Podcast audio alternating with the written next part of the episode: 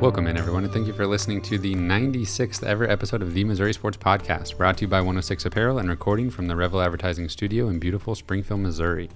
I'm one of your hosts, Cameron Albert, alongside my good friend and fellow Mizzou fan, Kyle DeVries. How are you doing today, Kyle? I'm great, Cameron. How are you? I'm doing really well. Um, might as well just go ahead and tell everybody we just recorded our first interview, first ever interview for the Missouri Sports Podcast. So it'll be in this episode. Uh, we'll stick it in there right after the news. So stay tuned for that. And uh, I'll introduce it a little bit later. Um, but yeah, it was really fun. But Yeah. don't talk too much about it because Yeah, we'll it talk about it later. It was a great interview, and uh, you know, um, who we interviewed didn't necessarily have any super super strong ties to Mizzou, but I think that there's still a lot of relevant notes um, that you guys will find really interesting. So, um, yeah, it was good. Uh, there hasn't been a whole lot of news this week, so perfect timing to have an interview to take up a big chunk of our uh, episode. Um, in theory, we'll have a few more of these uh, interviews coming along, so um, stay tuned for that. Um, Kyle, I do want to mention uh, something strange that I saw on the way to the studio today. I saw this is not related to anything we're going to talk about. I saw a garage sale. Uh, let's call it a yard sale. Okay. However, this yard sale was cleaning products. They looked like new, and it was like a store shelf. Yes, sir. Was this on College Street? It was. Man, I've seen that a time or two. So it was just like a table set up with like uh, three things of Tide and three things of Clorox and some Bounty. And someone was shopping there at this table. So I've never seen that before. Just for cleaning products, that was it. Yeah. The quicker picker upper, Bounty. Potentially. Yeah, there, there was, yeah. Those sort of things. That's wild. Yeah. So did you stop, or are you good on cleaning supplies? I might have to stop on the way home and just kind of like see what the deals are. hmm But I had to share that with you because it was kind of strange. That's incredible. Thanks Yeah. for sharing. Yeah, and like I definitely didn't have anything that crazy happen today, so Oh. lucky you. Yeah, well, we, yeah, we can't always, we can't all, you know, just have these kind of crazy experiences all the time. Um, should we talk about news? Yeah, yeah, let's do it. There's not Okay. much, but let's let's recap a little bit. Um, I want to start off with CJ Walker is transferring from Oregon. CJ Walker, I'm just going to call him a six-seven forward. I don't know if that's what he actually is, but he's a forward of some sort. He was like a top 50 player out of high school. Um, Missouri offered him s- somewhat late in his uh, recruiting process. Um, super athletic. Ended up going to Oregon. You talk for a sec. I'm going to look up his stats from Oregon. Where is he from? Like I said, I'm going to look him up. You talk about something that doesn't require me to know anything. Um, well, put me on the spot here. Um, I definitely remember his name pretty well. You know, in the recruiting process. Um, I don't know a whole lot about him, to be honest, or what his uh, what his experience was like at Oregon. But good thing we're you're about to tell us. Former top 30 recruit. And he said uh, in this article by the Oregon by uh, OregonLive.com, he said, as the coronavirus has tragically continued to spread across the country, forcing our nation into lockdown, it has given me a lot of time to think about my future and what's in the best interest of my family and our health, both mentally and physically. So uh, he said, members of his family are high risk and with underlying conditions back in his hometown of Sanford, Florida. Mm.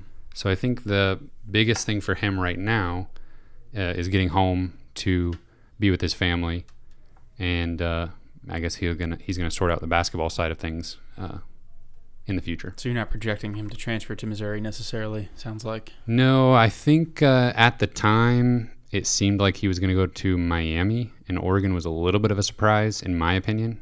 I thought he was going to go to Miami, so that would be probably the number one team on my list to get his services at this point.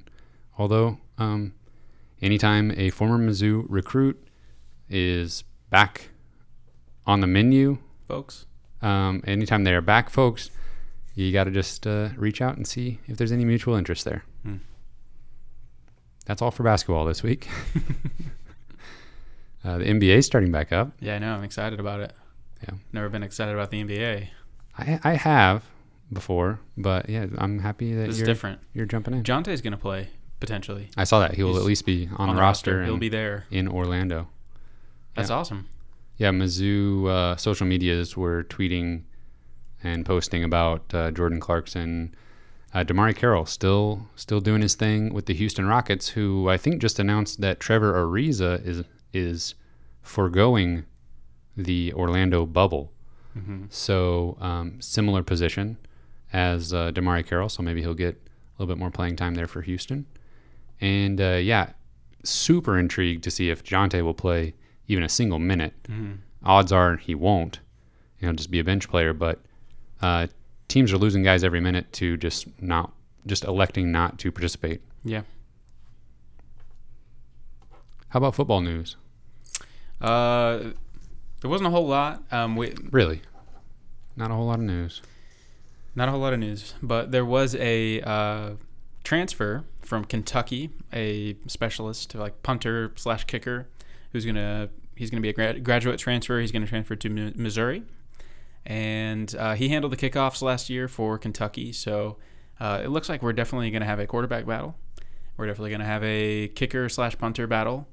So that'll be something interesting to watch. I know there's a lot of young guys on on the uh, on currently on Missouri's roster uh, that might be able to secure that job. Uh, or maybe they'll just kind of split it all up. I don't know. Yeah, in theory, I mean, you could have three different players, one handling field goals, one handling kickoffs, one handling punts. Mm-hmm. Um, but like we saw with uh, Tucker McCann last year, you can also have one player do all three of those things. So Mm-hmm. Which is probably not ideal. Right. But uh, this guy's name is Grant McKinniss, by the way. So, and if I didn't say that, he he played his first three years at Kentucky. So, uh, w- interesting to watch what happens there. Uh, on the recruiting front, uh, Tyler Macon has uh, been spending some time at the Elite 11 camp, which is for kind of uh, se- quarterbacks who are going to be about to play their senior year. elite quarterbacks, you could say. I was actually about to say elite, and I was like, well, I can't say that because it's called the Elite 11. So obviously, yes, it really is elite competition, though. I mean, all the guys that are there are um, super talented, and, and kind of a lot of them are committed to some top schools.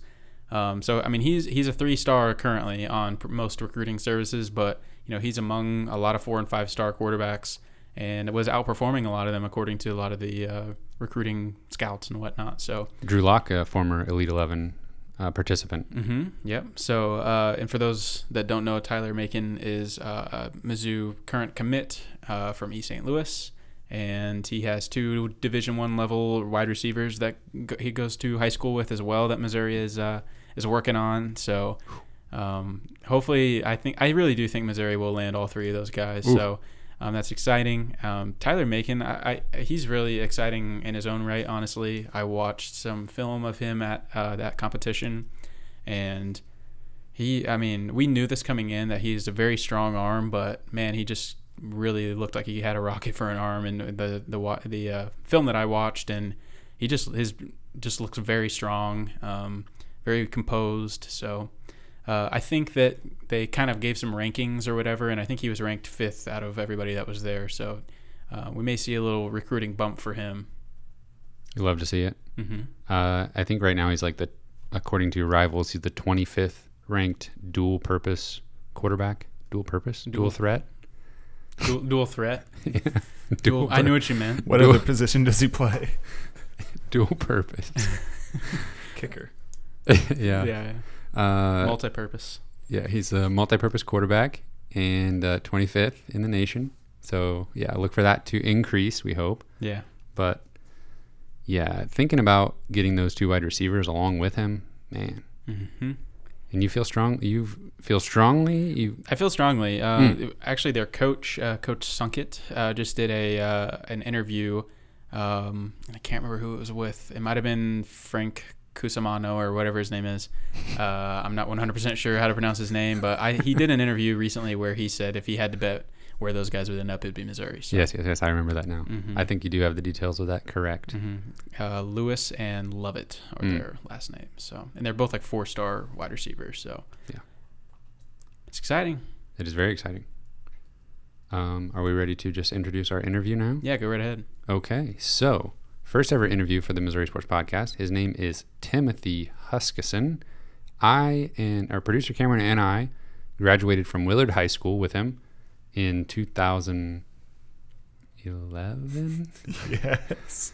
Uh, I should probably know that. Um, he went on to play college Division One college basketball at Northern Colorado. Um, a Springfield native. We talked a bit about his recruitment. We talked a bit about his senior season in high school. It was really eventful uh, for the state of Missouri as a whole, especially Southwest Missouri. Um, Kyle was. Uh, Kyle and I weren't really friends. We knew who each other were, but we weren't really friends like we are now. And uh, he was at a lot of the Willard games that I was at, and we didn't even know it. And so we talked about that a lot. That was really fun. I talked about his recruitment and uh, his relationship with, uh, or lack thereof, with Cuonzo Martin, and his relationship that he has now with a future Missouri Tiger Anton Brookshire. So that was really fun. Um, Kyle, you want to give your thoughts after? We'll we'll play the interview, and then afterwards, we'll jump back in and uh, discuss some of the things we talked about. Yeah, I think you you covered it pretty well. But um, yeah, I can I can definitely vouch for for Tim's uh, success in high school. He was a fantastic player. I mean, just an absolute beast um, who rare, rarely was stopped. Uh, at least whenever I was watching him in person. So. Um, it was just, it was a really really fun year. 2011 was for like you said for Southwest Missouri. So much talent in the area, um, and Willard was right there up up with everybody. So um, really uh, really smart, articulate guy. Uh, I think it was a really really good interview. Yep. So uh, enjoy the interview. All right, so we are here with Tim Huskisson, uh, thousand point scorer in high school at Willard here in Southwest Missouri, thousand point scorer at Northern Colorado. Um, I had this written down and now I forgot it. Uh, 2018 Missouri Sports Hall of Fame Filbert Five honoree. We'll talk about that in a little bit. Yeah, bit. Uh, yeah. thanks for being on with us, Tim. We appreciate it. Thanks for having me. I'm I'm honored, man. Um, we go back, uh, you and I and producer Cameron, that's what we call him around here. Uh, we graduated from Willard together. And uh, so I wanted to take it all the way back to that at the beginning here. Um, there were some noteworthy uh, games and stuff that kind of popped into my head. Uh, we'll Mhm. start with uh, what potentially is almost definitely a bad memory. Uh, this is one I just remembered was you getting hurt. You already Yeah. know where I'm going with this. Was that I wonder Oh, was that at Marshfield? it was at Lebanon Right, right, right. I wasn't there in it's nine- attendance. nine years ago. So can you just kind of go through that story a little bit? So, um, just kind of the backstory behind that whole kind of week. Um, my honestly, no one expected me to kind of, I guess, blossom would be the word. I mean, it was I was kind of a late bloomer, um, and uh, so there was a lot of hype going into that game because those dudes talk a lot of smack, and so uh, we were just chiming in a little bit on social media about the game, and I was like, I'm gonna go off, like, get ready. And it's not what like the media is today, but like for sure it was kind of a big deal. Um, and so got to a good start. I don't know the. I mean, I know I got to a pretty good start um, that game, and I got a breakaway layup. I got a steal, and um, went up for a dunk. Um, I think I scored the bucket, and a kid either. I don't want to say that he did it on purpose, but um, sometimes like when a guy's a good athlete, guys don't expect them to to do some of the things they do. Right. So like, I think like if he would have just, I mean, like there was nothing he could have done, but I don't think he expected me to do what I did, Yeah. and so he just kept running and ended up connecting. We ended up connecting bodies while I was like at the rim, and obviously, you know, you get sweaty palms, and I just tried. I tried to roll over. I know all I know is the last thing I remember is trying to like turn over, and my feet kept going, and I landed flat on my face. Mm-hmm. So um, from there, I was out stoned. Like I don't remember a single thing that happened from that point. Um, like um, until I actually got in the ambulance, and that's kind of another crazy story too. But kind of the ending result of that was I was blacked out. I was responsive, but I was blacked out. And um, there was a lady that was at Lebanon. They were renting a room for like a church event, and she actually prayed for me. And that was like the first time. Like that's the first thing that I can actually remember. Um, and it was weird. Her name's Lisa Ann. Actually, I know her pretty well. We stayed in touch, but that was like such a crazy experience. But yeah, Will, uh, my boys, we pulled it out, got the dub, and I remember the team came out to the hospital afterwards, and um, fortunately enough, I didn't break any bones. Um, zero, zero like injury, like major injuries. I just had a concussion. A lot of swelling. A, gnar- a lot of swelling. um, I actually have a picture. I actually have a picture like till this day. It's on my Facebook. Um, like hours after it happened, it's like a golf ball right. on my face. Um, and so that was kind of like, I mean, that was a way to kick off. Like I don't know how many games that was in. I think it might have been five or six, but a way to start a season. It was the day before my 18th birthday as well. Yeah. So yay. I remember you. I remember you coming back to school, and it. Well, I think me just hearing about it, it was just like a crazy story, and I think even one of the guys brought me into, uh, like the, like maybe uh, Coach K's office or something, and we watched the game film of you Yeah. falling, and it was just like, holy cow. And Yeah. Everybody was that w- was there said it was like one of the worst things they've they'd ever seen. Yeah, uh, definitely like, you know, that those type of injuries. I mean, like you can go back to like the the Louisville game where the kid, you know, had that catastrophic injury, Mhm. or when Paul George got hurt, you know, and like those were like legs, you know, like most people don't die from leg injuries. Right.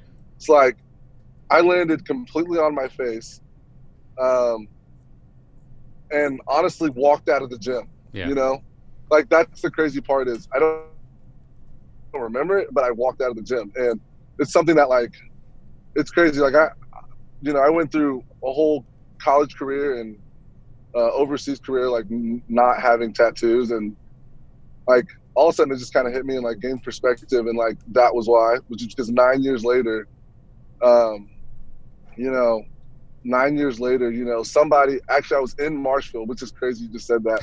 I was in Marshfield. Someone from Lebanon was at the game, and goes, "Yo, I was a sophomore, sitting on the bench. It happened right in front of me. Thank God you're okay."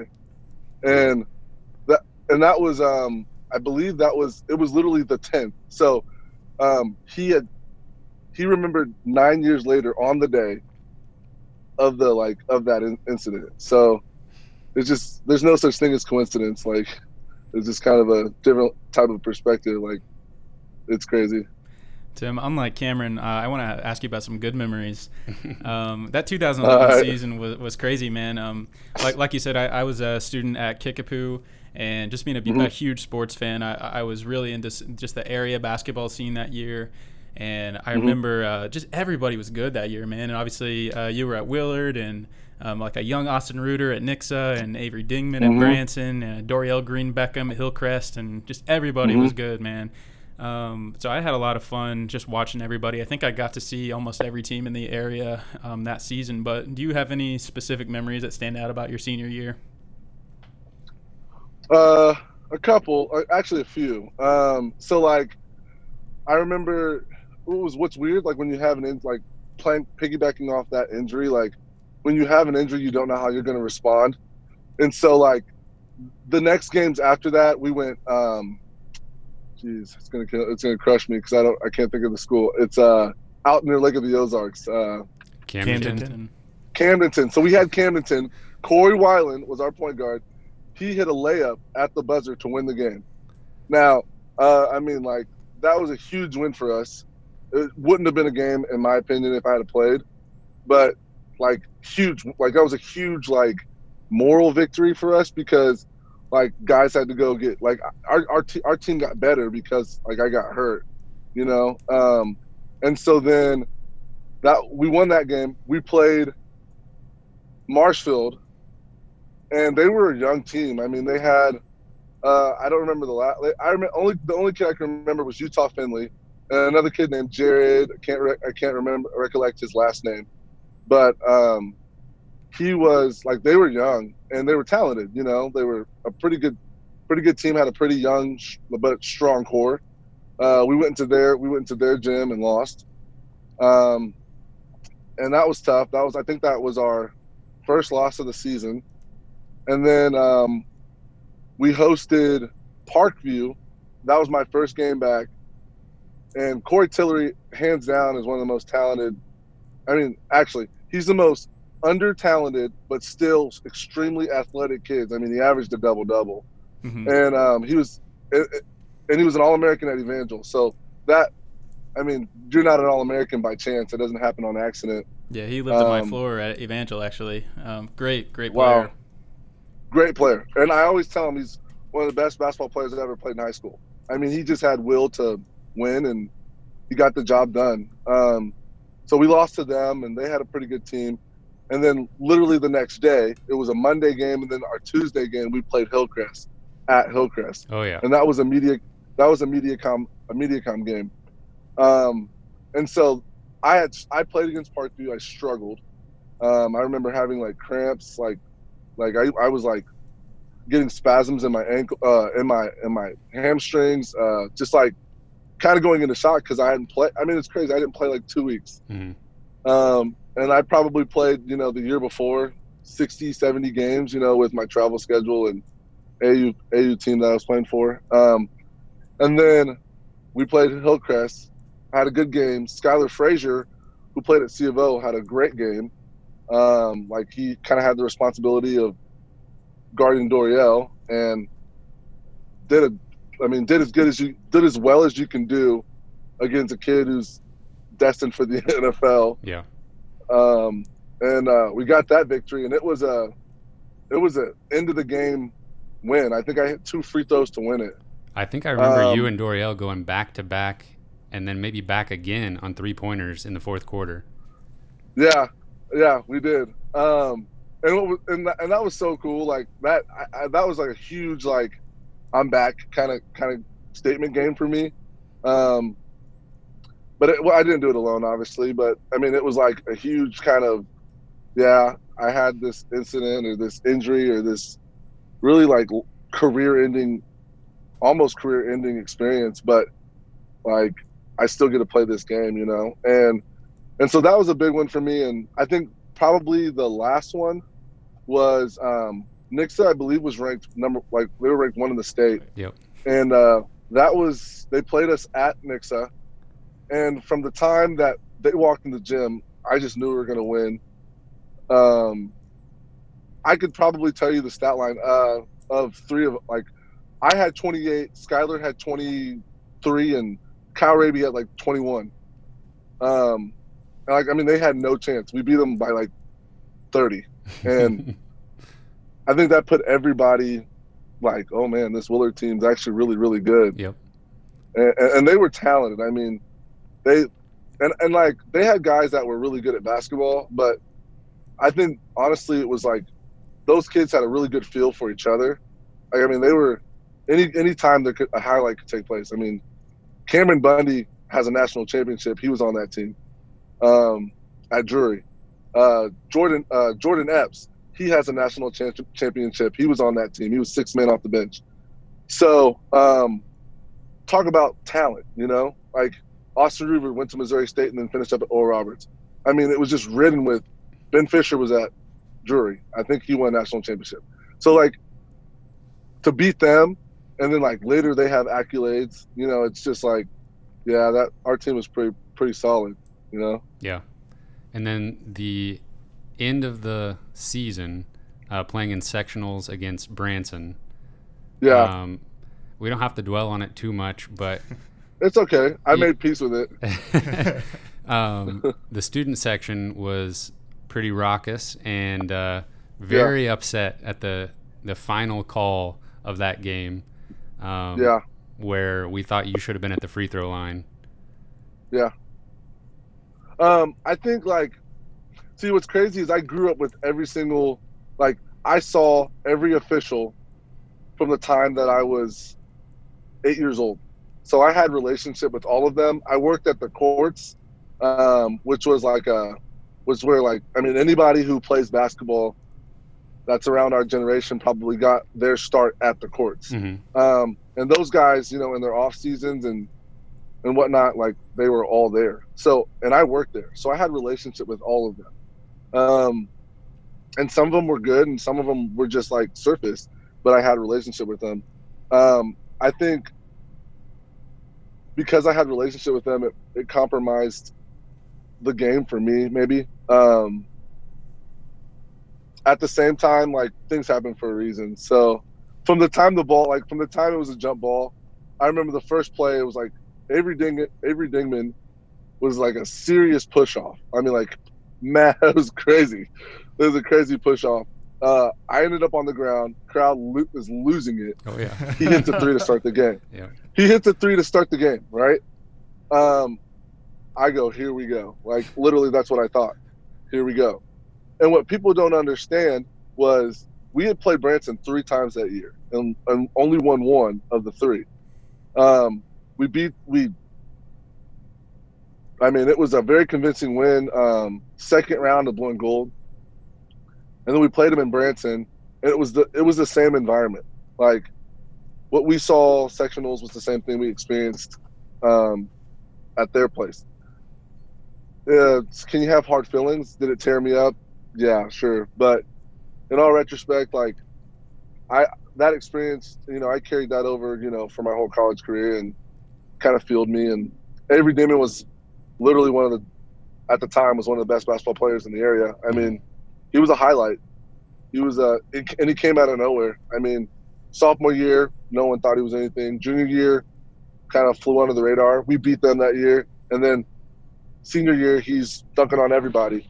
You know, he's so they were a good team, and he wasn't the only guy on their team. I mean, Bishop's a, Coach Bishop's a Hall of Fame coach, so you know we it you just kind of lick your wounds and move on. Yeah, I'll still never forget that environment though.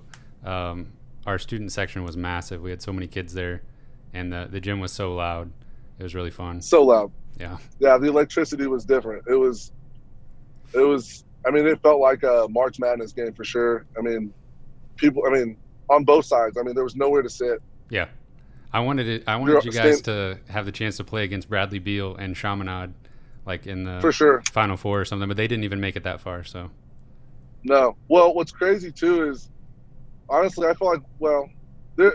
Everybody says, well, why did you play in the tournament champions? And you know, later like Willard teams have been played in the tournament champions, champions, and they might have played in it before. yeah, but they did. I think, um, I think like no one kind of saw like people think like if people could like see the growth of our team, like it changed so much in two years um, from the time that like Dusty Killingsworth got the head coaching job. Like I mean, the dynamic of the team changed so much. I went from six foot to six four in a month, you know. So, I mean that when does that happen? You know, it doesn't really happen. So I would have loved to play like on one of the biggest stages in, in the country, you know, but basketball, like I always tell people, basketball was its best, um, you know, in the time of like Anthony Tollivers and the Spencer Lories and or the Laurie brothers and Devin Mitchells and Jim Grabowski and uh, Sam Singh. I mean, the list goes on. I mean, I, I, I and then don't discount Willard because we had you know my brother John and hmm Tyler Ryerson and Alex Anderson and I mean basketball was its strongest then.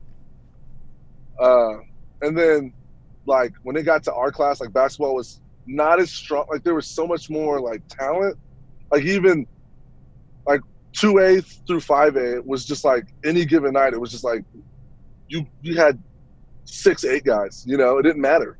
You know, they took pride in in going to a small school and and all that kind of stuff. And and and it was basketball was just really good. Um, I'm not saying it's not good now, but it's just it was just probably the most competitive it's, it ever was, and Mhm. being able to be a part of that was just awesome. Yeah. So then, uh, at what point did recruiting start picking up for you? So uh, I grew four inches. I, I made a team called uh, MoKan. It's one of the most prominent Oh yeah. AAU teams in the Midwest. I mean, Michael Porter, Trae Young, Alex Burke, Alec Burks, um, who was kind of the first guy to go to the. Uh, he wasn't the first guy to go to the league, but he was. Uh, he was Pac-12 Freshman of the Year. I think he might have been Player of the Year as well. Um, he was a MoKan guy. He's from Grandview High School in Kansas City, and he was kind of he was the big name right before I got there. Willie Cauley Stein, I played with him. He went to Kentucky, and he's kind of been a journeyman in the league. And um, but you know that was kind of the start for me. Um, so the month of July, I went from having zero offers to having like probably around like 15, and of those 15, like seven of them were D1. Um, I had some high major interest, um, but like at the time, I think they were trying to push me towards prep, um, but it was just so new. Like you know, prep schools are pro- popping up all over the place. You know, um, Much more common and now. and they're good, and and they're good. You know, it's, I mean, the prep schools back then, you know, kids were playing basketball and didn't have class. Mhm. You know, they they really honed in on making sure that there was the academic uh, integrity and having an ac- high academic standard and preparing kids for higher learning. Um, so I was so unsure of that. So I, I didn't want to explore it, but I'd gotten letters from Wisconsin, um, Utah, uh, Oral Roberts, uh, just out of nowhere. But so it was just kind of my first offer was UMKC. I got it early in the summer, um, and then after that, they just kind of roll, started rolling, Uh, I guess as a rolling. as a Springfield native, I've always grown up watching Missouri State. So I kind of was uh, Mhm. always a little bit curious what your relationship was with Missouri State and if there was any mutual interest between you guys.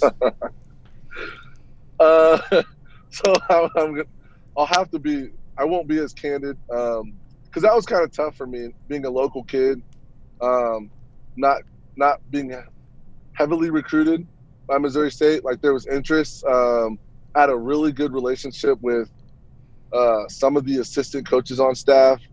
I had a really good relationship with Kyle Weems. Um, uh, and that was that was awesome to be able to like have those relationships. I think people have to take into account like Cuonzo Martin was not meant to end his career at Missouri State. Yeah. And so he was preparing himself for the next phase. Right after he left there, I believe he went to Tennessee. Correct. Yeah. So I wasn't really on his radar because they were going to have a big year. You know, it was there was no doubt in anyone's mind that they were going to be successful. Um, and so, based on what he was looking for in the future, whether he was going to be there one more year or he was leaving right after the uh, right after 2011 season, uh, I just wasn't what he wanted. Um, now, I had some opportunities to trans uh, for home. Uh, You're cutting out a little bit on us, Tim. Back, can you hear me? Uh, I think it's better. Yep. Yeah. So um, I had I had basically decided that it wasn't necessarily um, a good idea for me to come home. Um, I I I mean I didn't know what I what people don't understand is in my first year at, at Northern Colorado, I put on 20 pounds. Um, over four years, I put on 80 pounds. So I don't know that that would have been that would have taken place if I would have been at Missouri State. Nor I can I guarantee that like I didn't have distractions being a local kid, you know, representing the city, and so you just that's all, you know. What if this happened, or could this have happened? Um, I was uh I was a little disappointed about it, but I'm a Missouri State fan through and through. I got a couple guys um, that I have strong relationships with that have gone through the program after me. I got strong relationship with guys in the program now. Um, kind of play like a big brother role. Um, I've been in the gym with some of them, training them and things like that. Uh, just trying to represent uh, this city well, um, and just kind of staying attached to the game as as long as I can.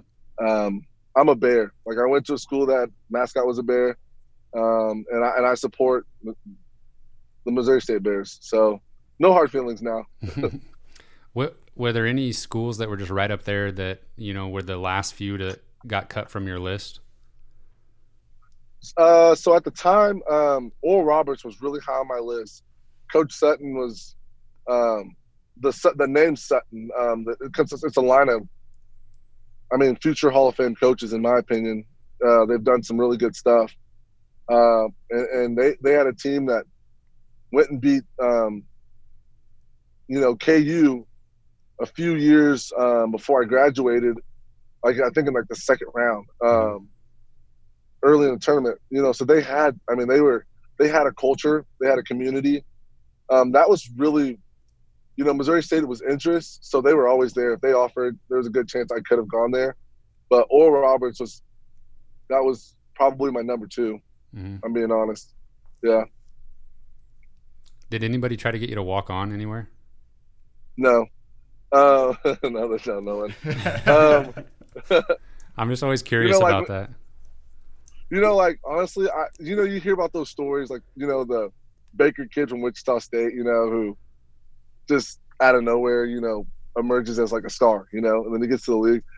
You know, I always wonder like if that could have been something for me, but you know, just kind of it wasn't it wasn't my wasn't my story, wasn't my journey, and for me, you know, coming from or having the financial background, you know, my family, my parents worked very hard, but my dad's in ministry, so uh, you know, it's hard to make a huge financial income when that's not why you do it. I'll Right. just put it that Yeah. way. Yep. Um, and, and being one of five kids, uh, like making making sure I could secure a scholarship was something that you know I always wanted from the time that I was probably ten. Like Yeah. it was. I mean, I wrote it. I wrote it down. So, um, so like with that being said, I there was no chance I was walking on anywhere. I mean, I would have gotten a full ride at Evangel and I would have taken it. I mean, it was all for me. Like today, kids think they want to go big. Like I got to Mhm. go to the biggest school possible. I want. It's like, what do you want to get out of it? You know. And for me, it was I wanted to. I wanted to be a college graduate. You know, I wanted to play college sports, and fortunately enough, I was able to go Division One. You know, and I got to play against guys that are in the league. I got to play against uh, high major schools and have success. Um, and that was it. That was enough for me, you know. And then I got to go play overseas, so that was enough for me. You know, that was my experience, and I don't regret anything I've ever done. You know. That was kind of a, a good introduction into a, qu- a question that I had wondered about. Was one of the best, you know, some of the best teams or players that you played against in college? All right. Uh, so uh, top of the list. Can, can I can I answer that question for high school as well? Sure. Um, so the best high school player I ever played was uh, Anthony Davis. Um, I played him at a tournament just right down the road in Kansas. City. Yeah, he's he's pretty good. so I got to play good. so I got to play with him. I got to play against him. Um, it was the uh, semifinals at uh, Kansas City Classic, and uh, lost by six. And then um, now going back to to to college, um, playing Damian Lillard my freshman year. That was uh, that was a eye-opening experience. I mean, he literally did the exact same thing he did in college in the league. I mean, there was there was no there was there was really no um, drop off for him. I mean, he just hit the ground running and never stopped to emerge as one of the best point guards in the NBA. Um, and then, uh, you know, I, I I played against Royce White. A lot of guys don't know his story. Um, he was a Minnesota kid and um, had to transfer for whatever reason, and then ended up at um, he ended up at Iowa State. hmm And uh, actually, his um, my freshman year, you saw he and uh, Anthony Davis duel it out in the Elite Eight, and I actually we played them that year. So um, that, there was no one like him. I mean, he was a he was kind of a LeBron esque guard. Like he could handle the ball. He was big, had some wheels. I mean, he could if you could find the footage from that Kentucky Iowa State game. I mean, he put on a display of what he could do. So Yeah, he dominated the Big against him. 12 that season. Oh, absolutely, absolutely. He absolutely dominated the Big 12. Um, I think uh, we played against. Uh, I played against uh, Darius Johnson Odom. He was from Wichita State, or he's from. Uh, he was actually from Marquette. Um, he was one of the best. I think he was a Wooden Watch uh, um, candidate for a while, um, just kind of on the list. Uh, that was also my freshman year. I played Wichita State when they were the playing mean team or whatever. So that was like Cleanthony Early. Um, I mean, that, that team was loaded. That was a great team. oh about- my God, it was. How about the first game of your junior year at Northern Colorado? Oh yeah, K State. Yeah, at K State. Man, at K State, yeah, that was uh that was crazy. I think, I think like to this day, like no one, no one un- until you're there, like all the preparation you put in to like be in out and to like to put into one moment or one experience or one game, that was it. Um, that year, in terms of the culture of our team, like everybody, everybody was dedicated to getting better. Um, I mean, I didn't go home the entire summer. Um, I was in really good shape. My role changed, but we were just very talented, very deep. And then like it was bacon night for the game, and uh, it was like you know those are the games where you know we can get some money for the pro, for our for the athletics program. You know, they had no they I mean they didn't they had they, they didn't think that we were going to come in there and, and beat them. The crazy part is we only won by one, but like we were up by like 12 with like two minutes left. Like they just kept going to the free throw line and we just kind of just grinded it out. And you know, in those environments where you got Big 12 officials, um, you got you know their fans. hmm You got to be perfect. You know, you got to come together. You got to take their runs because they're going to have them. And the crazy part is they ended up beating like case. Uh, they ended up beating KU that year, I believe. They were co Big 12 champs the year before. They, we ended up uh, they ended up beating Oklahoma State, and like on ESPN, some of the analysts were like, Northern Colorado actually might be one of the best teams in the country. like that was some of the narr- that was kind of, I mean, granted, whatever, but that was some of the that was some of the narrative. Um, that was kind of like that was the buzz behind our team. It didn't go the way it was supposed to. Um, Tate Unruh had a had a shot at the elbow to to win the game and misses it at the end of regulation.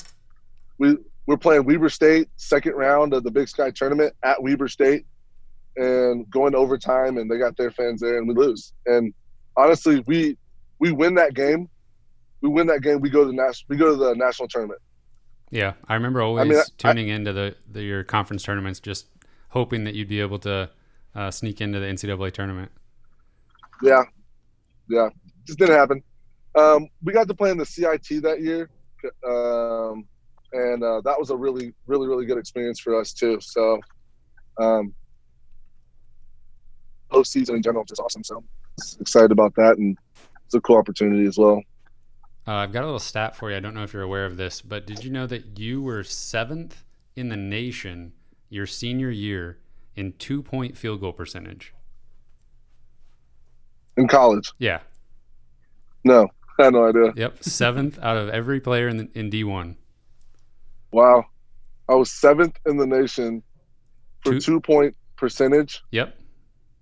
Jeez, cool. You- well, it's like that's just one of those things where like you don't get wrapped up in. I mean, like whenever like you enjoy just like the game itself, you don't get wrapped up in stats and you want to win, so you're just willing to do whatever it takes to win. And um, I kind of wish I would have known that, but cool. That's what separates the player from the people that do the podcast. there you Sure, absolutely. Thanks for uh, giving me that stat. Yeah, no problem. Yeah. Um, I'm ready to switch gears just a little bit unless Yeah. you got something else. Go uh, ahead. Tim, can we talk about uh, the dunking ref? Can we not? okay, yeah, we can we can address the dunking ref. It just uh, for the listeners, just Google dunking ref, and you will see articles from ESPN, Bleacher Report, Fox News, um, everybody uh, showing Yeah. showing our guy Tim here uh, throwing down a windmill at uh, the national homeschool basketball tournament, right? That you were refing. Abs- yeah, absolutely. Yeah. So, um, at the time, you know, I was kind of in between, um, like career options. Like I was just, I was done playing basketball. You just have to, re- you have to try to find yourself as an athlete, you know, at, like life after sports, you know. Mhm. Um, and so I was just refing, um, refing a tournament, just really grinding it out. I, I probably ref like 20 plus games. Um, and so I got to ref the last night and I was getting egged on forever. Like, there's just like kids like, dunk it, dunk it, dunk it. I'm like, nah. and finally, finally, it was like, okay, well, what you know what it is today with everybody in their cell phones. Literally, almost everybody in the gym has their cell phone out. And I mean, and from there, it took off. I mean, to put things into perspective, like I was, it happened. It was like really cool experience. From the time I got home, there was eight, uh, eight hundred thousand views on House of Highlights. That that was that was that was uh that was forty, that was forty five minutes. That's nuts. I remember seeing. And what's that. crazy, I didn't even know. what's it was crazy him. about yeah yeah what's crazy what's crazy is so that so two things. What's crazy is everybody thought it was my brother John because we look alike. Um, and then number two, and then number two, um, everybody um, like they they I had dunked it at the courts because they rent like every gym in the area. So I had dunked it, and I done, and I have the footage. I done a 360 windmill, right? They sent that to them, and they wouldn't post it. They, they were like, eh, whatever. But then, like, you get into, you know, Hammons Student Center with all those people that were there, and the kid, the way the kids are responding to it, and you add that to, I mean, it was just so genuine, Mhm. and it was like, I mean, it, you can't like, you know, people that uh, they create content, you know, um, trying to create something that will sell. Um, I mean, there was it was it was all pure, like, and that yeah, you was can't what just was so force great. something to go go viral like that. Yeah, and I didn't want to do it. That was crazy. I had no desire to do it. like that. So that was really cool. Um, I'm gonna. I guess I'm gonna. I'm gonna spark. Actually, like I got a buddy who is an. Uh, he's a Facebook marketing director. Does really, really, really, really well. And he's been like, he's like Tim. I know you have like vertical jump programs, things you've experienced, like build your own vertical jump program. So uh, that may be coming in the future, not too long from now. Um, we're actually kind of figuring out the legal side of it, and then um, and then actually like building the content um, here in the actually in the next couple months. Nice. Um, so that I, I didn't want to do it, you know, um, but I mean sometimes you can leverage like an experience or you know a video, I guess. Yeah. So So you had already played overseas for a little while at this point. yeah, I, I'd already played overseas. Where did you? I wasn't really familiar with your overseas career. Can you tell us just a little bit about it? Sure. So my my career was very very very limited. Um, it was um, it was kind of the market was down. They were dealing with um, some financial stuff in Europe, just overall, just figuring out currency. And um, I ended up playing at NOC's Patalemni. Um, it's in Greece, or it's a it's an island off the coast of Greece between Greece and Turkey. Um, that was my only season that I got to play, which is crazy. Um, and um, it was great. Like, I mean, it was a great experience. I, I made all import team. Um, I averaged 15, 7, and 6, I believe. Um, I got to play in like an all star game over there. Um, but it was just short lived. Uh, that it sometimes, you know, you work hard and you spend your whole life doing something, and sometimes you need a little bit of luck. Mhm. And um, I, I guess I, did, I ran out. So uh, it happens. I still love the game. I still, I mean, I got to walk away from the game, or the, I mean, it, I felt like it was kind of taken away from me. But I also have like my ankles and my knees, Right. and you know, mo- most guys have these catastrophic injuries uh, in their careers, and you know, I can go play, I can go play today and and be fine. And um, and not you know I, I didn't have I didn't have such something so traumatic where I don't get to play basketball anymore. You know, um, I still get to play the game. So That's a perfect segue. Uh, talking about playing today, I think if I'm not mistaken, you've been in the gym a little bit with Anton Brookshire, and our Yeah. listeners uh, would love to hear any insight you have about Anton's game because he's headed to Columbia. hmm Yeah. Um, he's a talented kid, very talented kid. Uh, I think like what people like he shoots the ball. We're losing you a little bit, Tim. Am I? You got me? Uh, maybe. Am I there?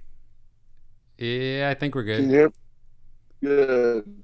Um, I think like what separates him the most is his ability um, to kind of um, his approach to the game. I think mentally he's a lot more mature than most 16, 17 year old boys, you know. Um, he goes in, I mean, it's like bring your lunch pail to work.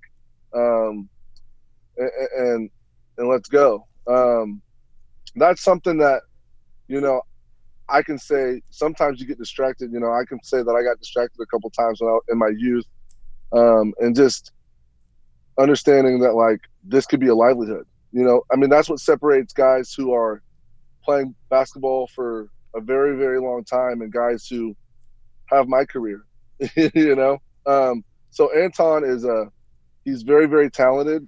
He's um, and it's and it's it's not just it's not just you know his skill set, but mentally I think he just sees the game like he just sees the game as a business, um, and and if he approaches it that way, you know, throughout his the rest of his career, wherever it ends, he, I mean, sky's the limit. I mean, he's a he's a top 100 ESPN player for that reason, hmm in my opinion.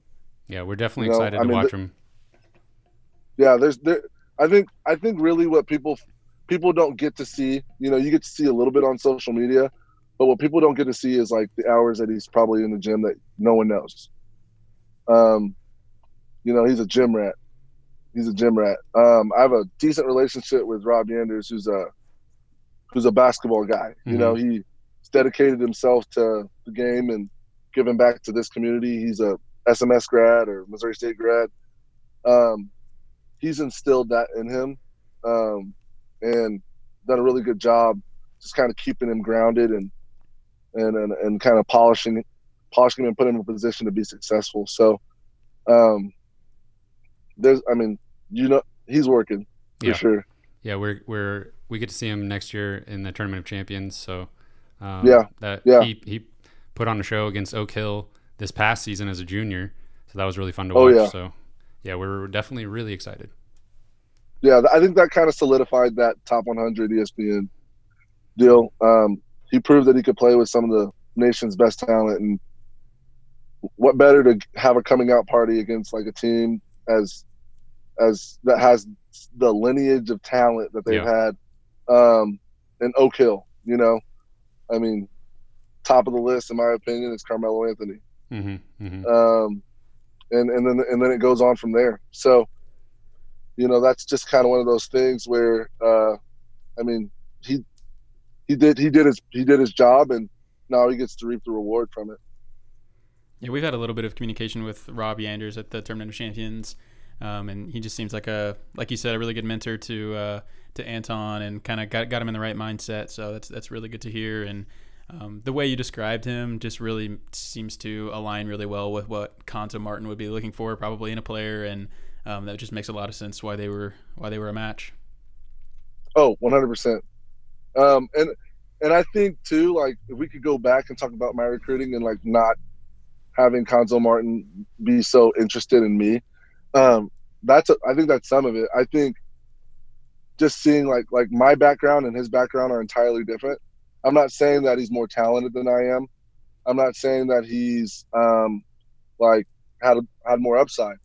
It what he's had to go through um, and and where he comes from, um, that's the type of kid that Cuonzo recruits, you know, and he wants tough, hard nosed kids, and he didn't get an opportunity to see that. So, you know, Anton's a tough kid, you know, um, you know, just, I mean, he he had a really he had a major loss this year, and and persevered through that. I don't know if you guys know that he lost Mhm. his mother, so Mhm. um, to be able to go through that and then still be able to perform and be successful, I mean, it speaks volumes to him as him as a man. Honestly, Yeah. to he as a man. Yeah. Uh, Kyle, I think uh, Tim's done a fantastic job answering all of our questions. Yeah, Do you have you- any, anything else? fantastic, fantastic job. Um, you really answered all my questions, that's for sure. Um, I think that's really all I had. The only other thing I have is, do you remember uh, Coach Davis's psychology class senior year of high school? Yeah, I got in trouble all the time. yeah, we, we kind of had a little like corner of the room that didn't really pay attention too well. Yeah, Jimmy Davis was my guy. Yeah, um, yeah, I got in trouble all the time. It, I was a clown. I'm surprised I graduated high school, but fortunately enough, it takes a village. yeah. Well, Tim, we really appreciate it. Uh, we won't take any more of your time. Um, Uh, thank, thank you for having me, guys. I appreciate fantastic. it. Anytime, yeah, thank you so much. anytime. Yeah. all right, we'll talk to you later. Yep, good luck to you, man. All right. All right. See See, you guys. See you, Cam, the producer. See ya.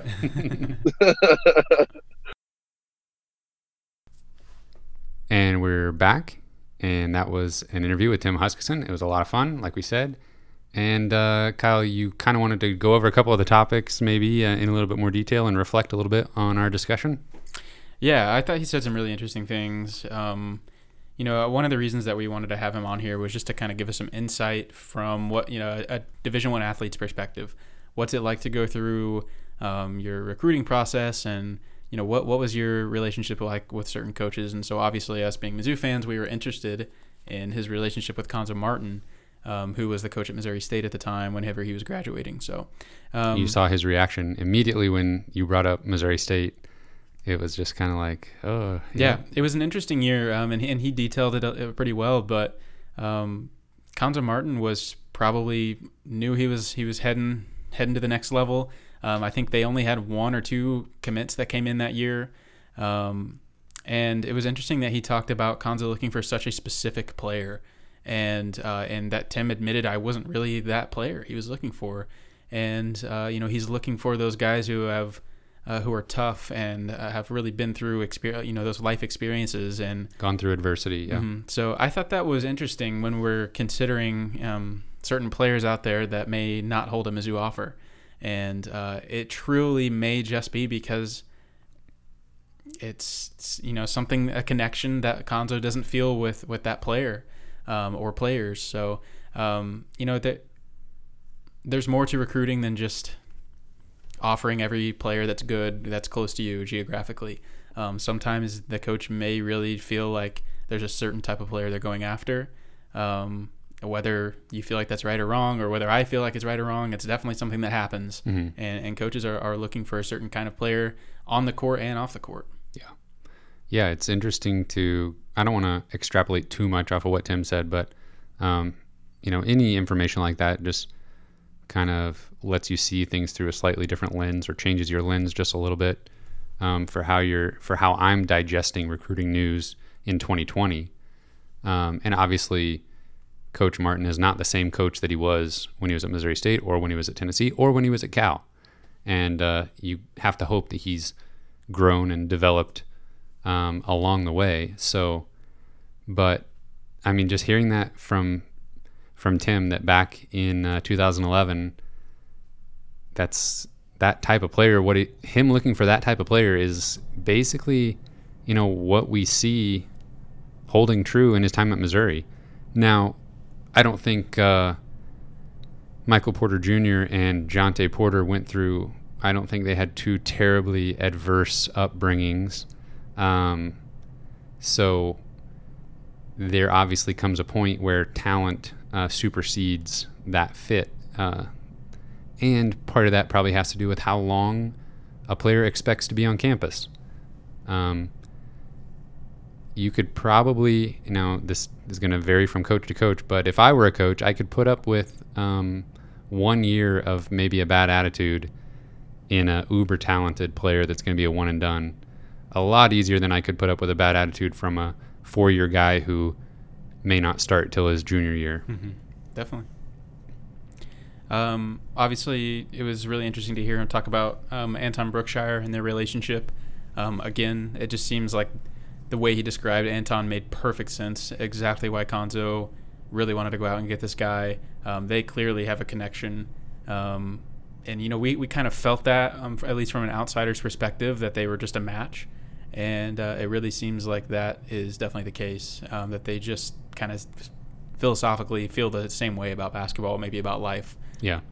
And Tim kind of presented Anton as an incredibly hard worker and something that you you can't see just from going to games or um, watching the Tournament of Champions or something like that. Now you can see the result of all that hard work. Mm-hmm. But uh, you know, he described a, a kid that is absolutely going to put in the effort to be the very best he can be. And obviously, if you are a top 100 type player and you have bring that attitude along with you instead of um, a poor attitude, then you're going to be noticed by a lot more coaches. You're going to get playing time earlier. You're just going to be more successful. So Mm-hmm. I don't know. Nothing. I mean, I don't. Tim wouldn't have potentially wouldn't have told us anything too terribly bad about Anton, but um, Tim's pretty honest, and I think I'm just really happy about everything that he said about uh, that future Mizzou guard. Mm-hmm. Yeah, I think you, as a Mizzou fan, you got to be excited about that for sure. I think I said like three times that I, we were excited for Anton to be in Columbia and just to watch him next year in the Tournament of Champions. Um, well, Kyle, well, that was our first interview in the books. Um, Went pretty well. yeah, Hopefully, you guys enjoy that. I know it's, you know, not like a former Mizzou player or anything like that, but you know, I think he he pro- really provided some nice insight um, that uh, well, I think is very relevant and uh, hopefully is very interesting. yeah. Uh, this episode, more than any, uh, we would really appreciate your feedback. Uh, let us know if this is something that you uh, like and want to see more of. Um, obviously, we will. This is about as furthest from Mizzou as we would ever go with an interview, just to try to keep it on topic. But uh, yeah, if that's something that you uh, enjoyed, just let us know, and we'll be in the comments of the YouTube video to chat with everyone. And uh, we want to tell everybody where they can find us. As always, uh, you can find us on Apple Podcasts, Google Podcasts, Spotify. We are on YouTube. We're on Twitter and Instagram at Mizzou Sports Pod. You can email us at MissouriSportsPod at gmail.com. I'm waiting for the day when I say, "You want to tell them where they can find us?" And Kyle just says, "No, no, I don't want to do it." Uh, thank you, everyone, for listening. Yes, Kyle. Huh? Oh, I thought you were going to say something. Oh, no, absolutely not. I would never do that on a podcast. We will see you next week.